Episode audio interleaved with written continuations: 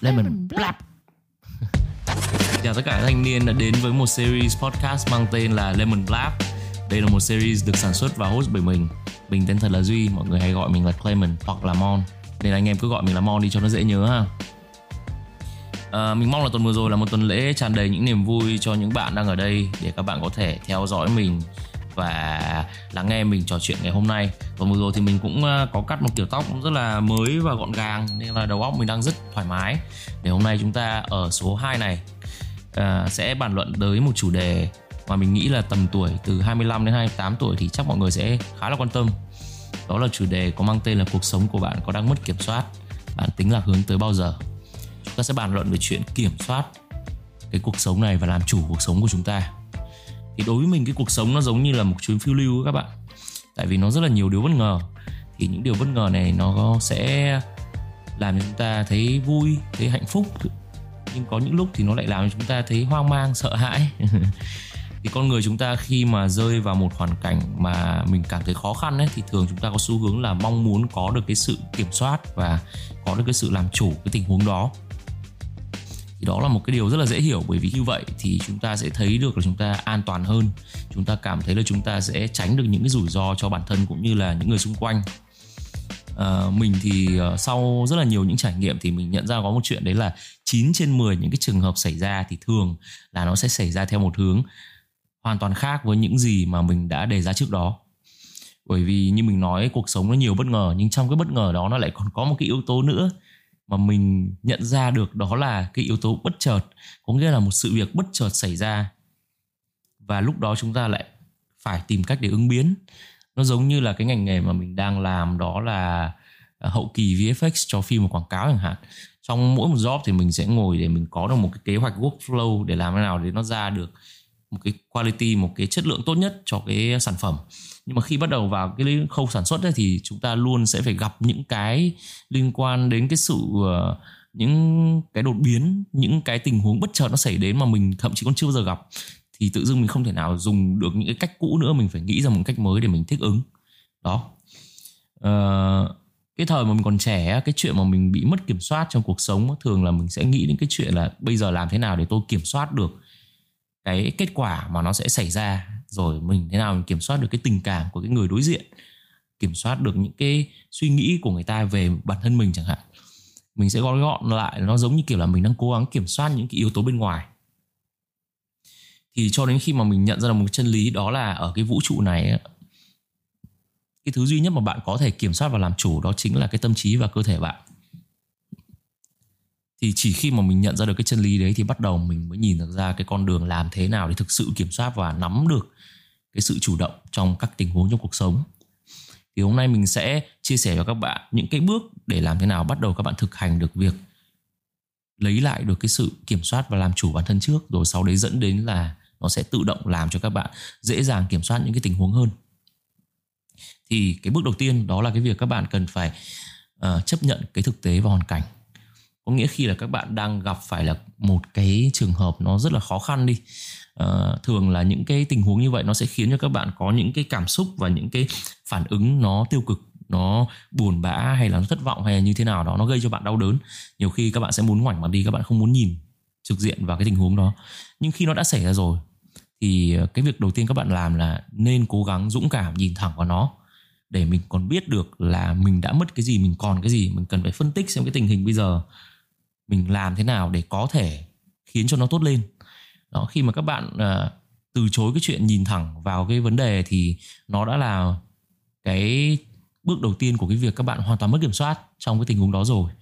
Nên là cố gắng hãy dũng cảm lên, mạnh mẽ lên, nhìn thẳng vào vấn đề đã. Rồi chúng ta sẽ bắt đầu phân tích tình huống, tìm ra cách giải quyết. Cái bước thứ hai thì các bạn tiếp tục có thể thực hành, đó là cái chuyện các bạn nên suy nghĩ đơn giản thôi. Có nghĩa là mình ở trong một cái hoàn cảnh mà mình đã rất là rối ren rồi thì mình không nên bị suy nghĩ luẩn quẩn, không nên bị phức tạp hóa những cái suy nghĩ của mình lên, làm cho bạn càng ngày càng lạc hướng, càng bế tắc, chả để làm gì cả. Những cái lúc như thế này ấy, thì bạn đừng nên để tâm tới những cái lời nói nhỏ nhặt của những người xung quanh. Ví dụ người ta có thể bâng cua, người ta nói ra một câu nào đó, tự dưng các bạn lại ngồi suy nghĩ cả ngày. Hay là người ta làm một cái hành động nào đó mà vô tình thôi làm cho các bạn tự dưng suy diễn ra và các bạn tự gây cho mình cái sự tổn thương. thì điều đó là không nên. Ở trong cuộc sống, nếu các bạn thực sự muốn kiểm soát được cuộc sống chính mình thì các bạn nên biết bỏ qua những cái chi tiết nhỏ nhặt như vậy. Còn nếu thực sự những cái hành động và những lời nói đó nó làm cho bạn thấy là đã vượt quá giới hạn, nó vô tình nó làm cho bạn thấy như vậy thì cũng nên tìm cái con người đó và cùng nhau đi đến được một cái hướng giải quyết nhẹ nhàng nhất. Và một khi mà nó đã chấm dứt rồi, nó đã được giải quyết xong rồi thì các bạn đừng nên để bụng, hãy cho nó qua đi. Cái năng lượng mà các bạn tích trữ lại nó nên để cho các bạn dùng để hồi phục sức khỏe, hồi phục nghỉ ngơi. Sau đó các bạn còn phải đi trên những con đường mà các bạn đặt ra nữa chứ, đúng không? Đó, các bạn phải biết là trong cuộc sống này bạn không cần phải làm vui lòng tất cả, nên cũng đừng mong rằng là tất cả cần phải làm vừa theo ý của bạn. Rồi, chúng ta sẽ đến với bước thứ 3. Đó là bước các bạn phải tập cách tha thứ cho chính bản thân mình.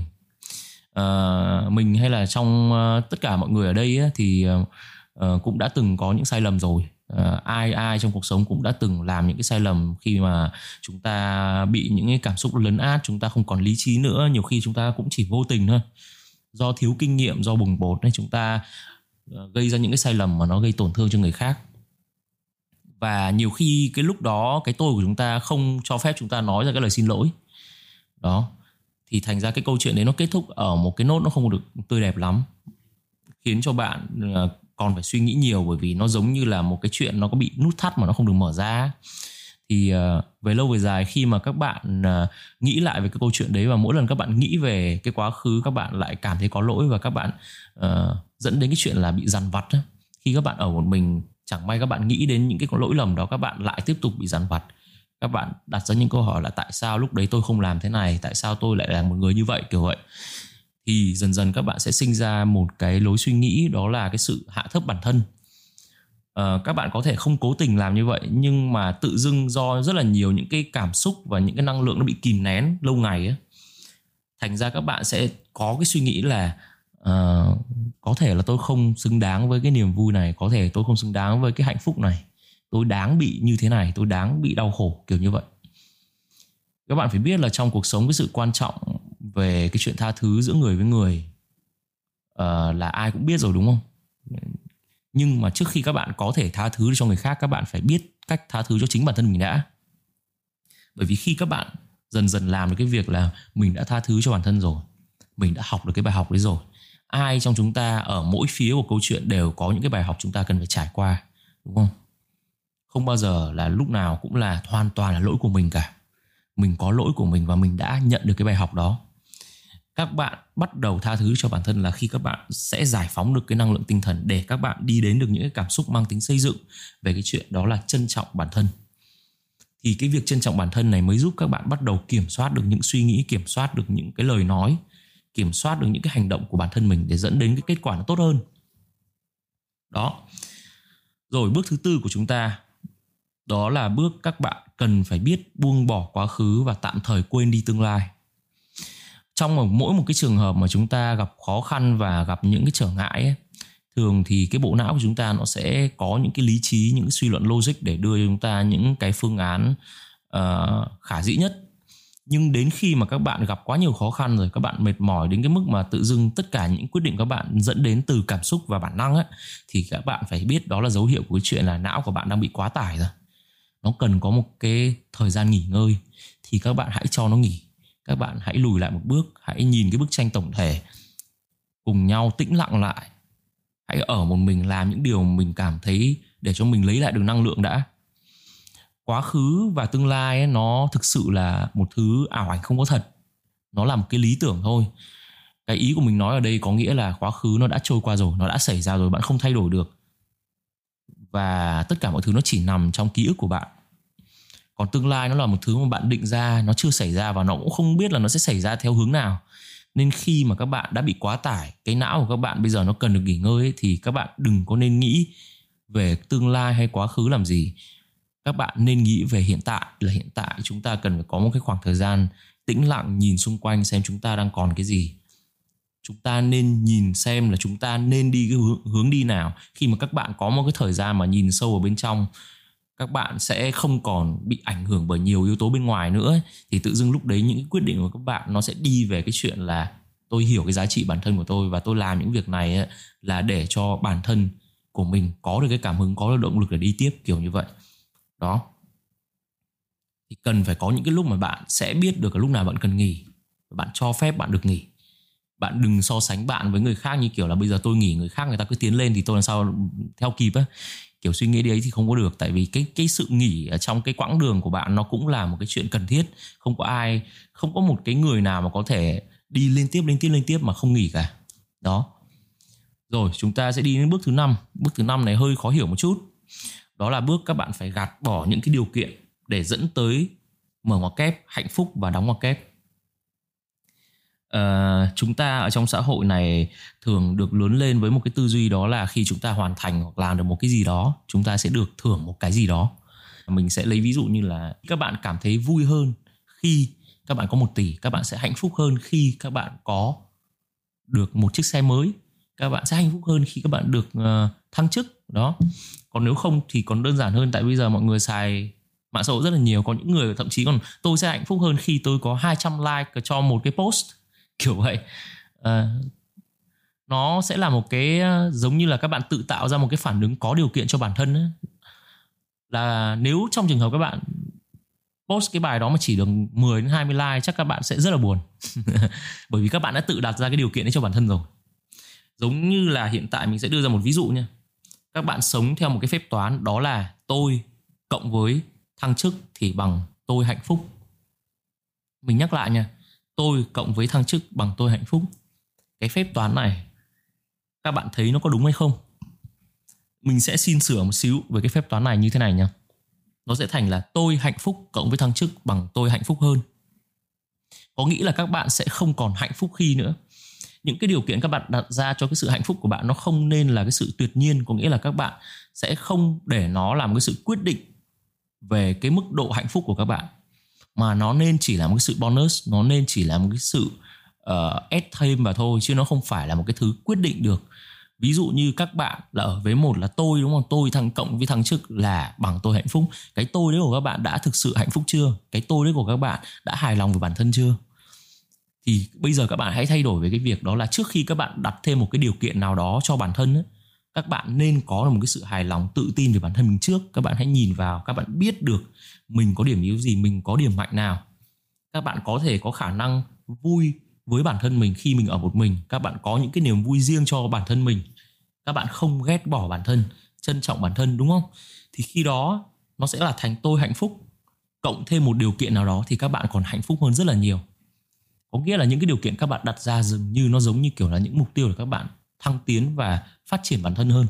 Đó, thì các bạn hãy nên nhớ cái phép toán mà chúng ta nên thực hành đó là tôi hạnh phúc cộng với một điều kiện bằng tôi hạnh phúc hơn. Rồi chúng ta đến với lại cái bước số 6. Bước số 6 này đó là cái chuyện mà các bạn nên thay đổi về quan điểm.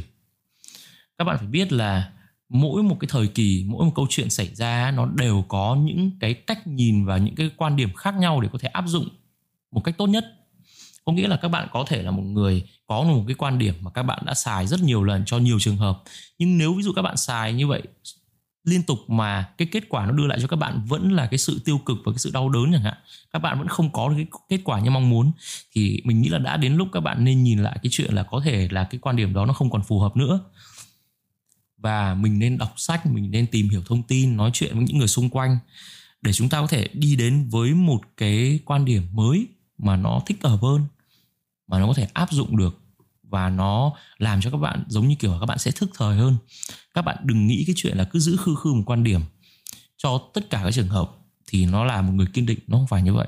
Nếu cái kết quả của các cái tình huống đó mà nó xảy ra nó gây cho bạn cái sự đau đớn hoặc thậm chí là những người xung quanh những cái sự tiêu cực ấy, thì thậm chí các bạn còn có thể bị gọi là bảo thủ hoặc là vô trách nhiệm nữa. Nên nếu thực sự các bạn nhìn ra được cái chuyện là cái quan điểm này của tôi nó không phù hợp nữa thì các bạn nên thay đổi quan điểm. Rồi, bước tiếp theo là bước thứ 7. Cái bước thứ 7 này ấy, đó là cái chuyện mà các bạn nên học cách nói chuyện thẳng thắn. Khi các bạn đang ở trong một hoàn cảnh rất là rối ren, rất là nhiều thứ các bạn phải handle, các bạn cảm thấy nó quá tầm với của mình rồi mà các bạn vẫn còn có cái thói quen nói chuyện vòng vo viện cớ hay là nói chuyện không thẳng vấn đề ấy, nó sẽ không đưa đến bất cứ một cái sự giải quyết nào trong bất cứ mối quan hệ hay là bất cứ một tình huống nào cho các bạn. Các bạn phải học cái cách đó là mình phải nói thẳng thắn cái suy nghĩ của mình ra với một người theo một cách có lý và lịch sự để mình có thể giải quyết một cách nhẹ nhàng cái vấn đề đấy.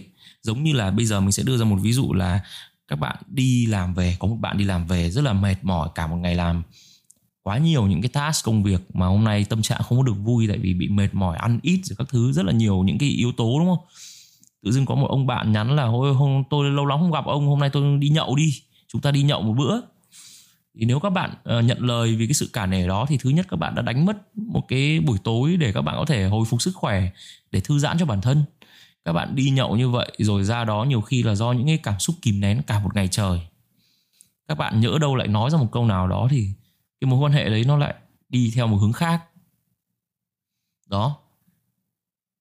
Tại sao lúc đó các bạn không thử nghĩ đến cái chuyện là mình hãy thẳng thắn giải thích với người bạn đó là ông ơi hôm nay tôi thực sự là mệt quá, hôm nay tôi làm việc nhiều OT các thứ, tôi nghỉ một bữa rồi có hôm nào rảnh thì tôi sẽ mời ông lại. Nếu thực sự người kia người ta là bạn của bạn ấy, thì người ta sẽ thông cảm ngay và người ta sẽ hẹn gặp lại bạn sau. Còn nếu người ta mà không chịu, người ta kêu là ông không có tôn trọng tôi ấy, thì đấy không phải là bạn, đấy là bè thôi các bạn ạ. Các thanh niên hãy bỏ những cái bè đi ra, nó không cần có trong cái vòng tròn của mình đâu. Các bạn cần phải biết đặt ra cái ranh giới của riêng bản thân mình khi mà mình đang ở trong một cái giai đoạn mình cần vượt qua một thử thách. Rồi chúng ta sẽ đến với lại cái bước thứ 8, đó là cái chuyện các bạn phải xác định và loại bỏ những cái yếu tố độc hại trong cuộc sống. Yếu tố độc hại ở đây mình sẽ nói nhiều đến cái việc là các bạn giao du với cái vòng tròn bạn bè nào nhé. Trong trường hợp mà các bạn đang có một cái khó khăn chẳng hạn, mà các bạn đi các bạn kể tâm sự với một người bạn, mà trong khi cái người bạn đấy người ta cái phản ứng đầu tiên đó là người ta sẽ đánh giá bạn, thì đấy là các bạn có thể nhìn ra ngay là cái sự độc hại nó đang hiện hữu rõ ràng. Một người bạn bình thường sẽ không bao giờ người ta đánh giá và người ta chèn ép bạn trong cái tình huống khó khăn, nhưng sẽ có một cơ số người, người ta khi nghe được là bạn gặp phải một cái chuyện gì đấy, người ta sẽ đánh giá, người ta so sánh. Đó, những cái năng lượng tiêu cực đấy khi mà bạn đang bị kiểu ở trong một cái vòng luẩn quẩn về cái chuyện là bạn bị mất kiểm soát cuộc sống rồi ấy, thì những cái câu nói đấy nó sẽ khiến cho các bạn càng đi xuống. Và các bạn đang không có cái cảm giác thông suốt nên các bạn không nhìn ra được cái chuyện là những người nói như vậy là những người không tốt. Nhưng thực ra đấy là cái sự độc hại đó các bạn. Khi mà các bạn ở quanh những cái sự độc hại quá lâu thì tự dưng cái sự độc hại đấy nó sẽ dần dần nó làm cho con người bạn cũng trở nên độc hại. Con người bạn trở nên độc hại ở chỗ nào? Đó là cái việc bạn bị lây nhiễm những cái thói xấu đó. Ví dụ như là bạn sẽ bắt đầu đi so sánh rất nhiều, các bạn sẽ bắt đầu hạ thấp người khác, các bạn sẽ có thể đi nói xấu người khác luôn. Và nếu không dẫn đến những cái hành động như vậy ấy, thì có thể các bạn lại có những tư duy ở trong đầu nó độc hại cho bản thân. Ví dụ như các bạn thay vì muốn phát triển bản thân thì các bạn lại suốt ngày đi nhậu nhẹt, dùng cồn, dùng bia, dùng rượu để quên đi những cái nỗi đau này. Mà thay vì là các bạn hãy cố gắng vượt qua nó thì các bạn lại cố gắng sao lãng nó đi. Đó là những việc độc hại các bạn nên tránh. Rồi, mình sẽ đến với lại bước thứ 9, đó là việc các bạn không nên đổ lỗi. Trong bất cứ một hoàn cảnh và cái tình huống nào thì nó luôn luôn sẽ có những cái lỗi lầm từ nhiều phía chứ không phải là ở riêng một phía được. Đó, giống như cái câu bảo là không có lửa sao có khói. Đó, thì khi mà các bạn bắt đầu vào trong một cái hoàn cảnh khó khăn á, cái chuyện mà các bạn đổ lỗi cho những cái yếu tố bên ngoài, giống như kiểu là các bạn đổ lỗi cho cha mẹ đã sinh mình ra trong một gia đình nghèo, hay là các bạn đổ lỗi cho người yêu này, cô ấy không quan tâm đến tôi và cô gây ra cho tôi những cái sự đau đớn vì cái sự cô đơn, cô ấy suốt ngày làm lụng cái gì đó kiểu vậy. Những cái lời đổ lỗi đó nó đang chứng minh cho các bạn thấy là các bạn không còn bất cứ một sự kiểm soát nào trong cuộc sống của chính mình, bởi vì các bạn đang nói với người khác rằng là những người ở bên ngoài đang là những người có khả năng kiểm soát cái cảm xúc của bạn rất là lớn. Người ta đã gây cho bạn cái này, người ta gây cho bạn cái kia, cái này làm cho tôi thế này, cái này làm cho tôi cái kia. Các bạn đang nói rằng những yếu tố bên ngoài là những thứ đang kiểm soát các bạn rồi. Thì đó là cái thứ các bạn không nên làm. Gạch bỏ nó ngay. Cần phải bỏ ngay chuyện đổ lỗi. Đó. Khi các bạn trưởng thành rồi, các bạn mới biết là cái việc mà mình chấp nhận cái sự thật và mình không đổ lỗi, mình chịu trách nhiệm cho tất cả những thứ nó xảy ra, cho tất cả những thứ mình đã làm, nó là một cái sự nắm bắt và bắt đầu làm chủ cái cuộc sống bản thân mình đến cỡ nào. Rồi chúng ta sẽ đến với cái bước cuối cùng, và cái bước này rất là quan trọng, đó là cái bước các bạn nên tập cách trân trọng biết ơn. Biết ơn ở đây nó cũng giống như trân trọng thôi, nhưng mà nó còn gấp nhiều lần. Các bạn hãy nhìn xung quanh các bạn, xem các bạn đang còn cái gì ở trong tay. Các bạn đang còn những ai đang còn quan tâm đến bạn. Các bạn hãy học cách biết ơn những người giúp đỡ mình. Ngoài cái chuyện mà biết ơn cha mẹ ra là điều đương nhiên rồi nha. Mình thấy rất bất ngờ khi hiện tại có nhiều bạn còn chưa nghĩ đến cái chuyện là nên biết ơn cha mẹ cơ. Mình nên biết ơn gia đình, ông bà, cha mẹ đã. Sau đấy ở ngoài xã hội có những người nào, anh em nào tốt với mình, những người nào đã giúp đỡ mình, những người nào là người chỉ dẫn cho mình. Các bạn phải biết trân trọng, biết ơn những người đó. Thì khi bắt đầu các bạn trân trọng những cái thứ xung quanh mình rồi, nó sẽ đưa cho các bạn có một cái cảm giác về cái chuyện hy vọng. Hy vọng ở đây có nghĩa là khi các bạn nhìn được ra cái tia sáng của một đồ vật, của một sự vật, của một cái sự việc, cái tia sáng đấy làm cho các bạn cảm thấy trân trọng nó, thì lúc đấy tự dưng các bạn sẽ nhìn được tia hy vọng ở bất cứ một tình huống nào. Khi mà các bạn nhìn được tia hy vọng thì bắt đầu các bạn mới tìm ra được lối thoát. Các bạn mới tìm ra được cái cách để đập vỡ cái bức tường đấy, để đi qua cái thử thách đấy. Cái cảm hứng của cái chuyện học cách biết ơn ấy, nó là cái việc các bạn bình tĩnh nhìn xung quanh. Thực sự luôn là xem mình thực sự đang ở cái vị trí nào. Cái hơi thở này các bạn cũng nên trân trọng luôn. Mình kể cho các bạn một câu chuyện, đó là cái việc cách đây mấy năm mình đã từng làm việc quá sức. Mình không có nghĩ đến bản thân và sức khỏe nhiều. Mình thức rất là lâu, rất là nhiều ngày liên tiếp, và dẫn đến cái chuyện là mình bị suy nhược cơ thể. Khi mình suy nhược cơ thể là mình khó thở, mình bị nằm liệt giường do tay chân nó rất là đau. Mình phải đi khám bệnh, uống thuốc trong vòng mấy tháng trời. Sau khi mà mình trải qua được cái chuyện đấy, bắt đầu mình nhận ra cái chuyện trân trọng cái sự sống này nó đến cỡ nào. Bởi vì cái lúc đấy chân tay mình còn không điều khiển được, hơi thở của mình còn khó. Cái lúc đó xong mình mới nhìn ra được, ôi, mình cần phải trân trọng cái hơi thở này. Đến bây giờ tôi hít thở được rồi, tôi di chuyển được nhẹ nhàng rồi, tôi mới nhớ cái cách di chuyển đó như thế nào, tôi mới nhớ được cái hơi thở đấy nó sung sướng đến cỡ nào. Thì cái vấn đề là mình phải trải qua một cái sự kiện nó cũng khá là lớn như vậy, bắt đầu mình biết cách trân trọng. Thì tại sao các bạn không nghĩ ra là bây giờ mình hãy trân trọng ngay lập tức, để mình không phí hoài những cái thời gian đó. Cái sự trân trọng á, nó sẽ làm cho các bạn kết nối được với cái thế giới xung quanh của các bạn rất là nhiều. Bởi vì có nhiều khi là các bạn nuôi một cái cây cảnh, các bạn chưa trân trọng nó thì các bạn không biết được là nhìn nó đẹp đến cỡ nào, hoặc nó giúp cho các bạn thư giãn đến cỡ nào trong lúc làm việc đâu. Rồi, mình xin chốt lại những cái luận điểm bên trên bằng một cái lời kết, đó là cái cuộc sống của chúng ta ấy, nó luôn có những cái điều bất ngờ. Và sống đến cái thời điểm này thì chúng ta nên chấp nhận là đấy là cái bản chất của nó rồi. Cái sự mong cầu về kiểm soát cuộc sống của chính mình là cái chuyện hoàn toàn dễ hiểu. Nhưng các bạn phải biết là trước tiên chúng ta cần phải làm chủ và kiểm soát được cái tâm trí và cơ thể của chúng ta đã. Hãy nhớ cái câu này của mình này. Mình sẽ nói với bạn một câu, đó là cái chuyện các bạn muốn thay đổi một điều gì đó trên thế giới, các bạn phải thay đổi bản thân mình trước. Mình xin được trích dẫn một câu nói của thầy Minh Niệm trong cuốn Hiểu về Trái Tim. Đây là một cái câu nói mình rất là thích. Cơ hội quý giá của đời người đó chính là sự sống. Đã bao lần ta giật mình nhìn thấy tuổi xuân của mình đang lững lờ trôi qua, nên lòng cứ dặn lòng sẽ cố gắng quay trở về chăm sóc lại tâm hồn để sống hài hòa và sâu sắc hơn. Và cũng chừng ấy lần ta đã lỗi hẹn. Ta không chiến thắng nổi cảm xúc yêu thích tiện nghi, vật chất và sự ngưỡng mộ của kẻ khác, nên ta đã tiêu phí không biết bao nhiêu năm và bao nhiêu thời gian và năng lực cho nó. Nhưng ta đâu có 200-300 năm để sống. Sao giờ này ta vẫn còn thả trôi đời mình trong đam mê và quên lãng. Đây là một câu nói mình thấy rất là hay về chuyện các bạn nên trân trọng những thời gian, cái sự sống của mình, những cái thời gian tuổi trẻ, những cái thời gian khi mình còn có sức khỏe. Đó, thì mình xin kết thúc cái podcast số thứ 2 của LemonBlap tại đây. Chúc các bạn có một cái tuần mới đầy những vui vẻ và khí thế, để sau đó chúng ta còn tiếp tục gặp nhau. Cảm ơn các bạn đã lắng nghe và theo dõi. Các thanh niên, chúng ta sẽ còn gặp nhau trong số thứ 3 của LemonBlap.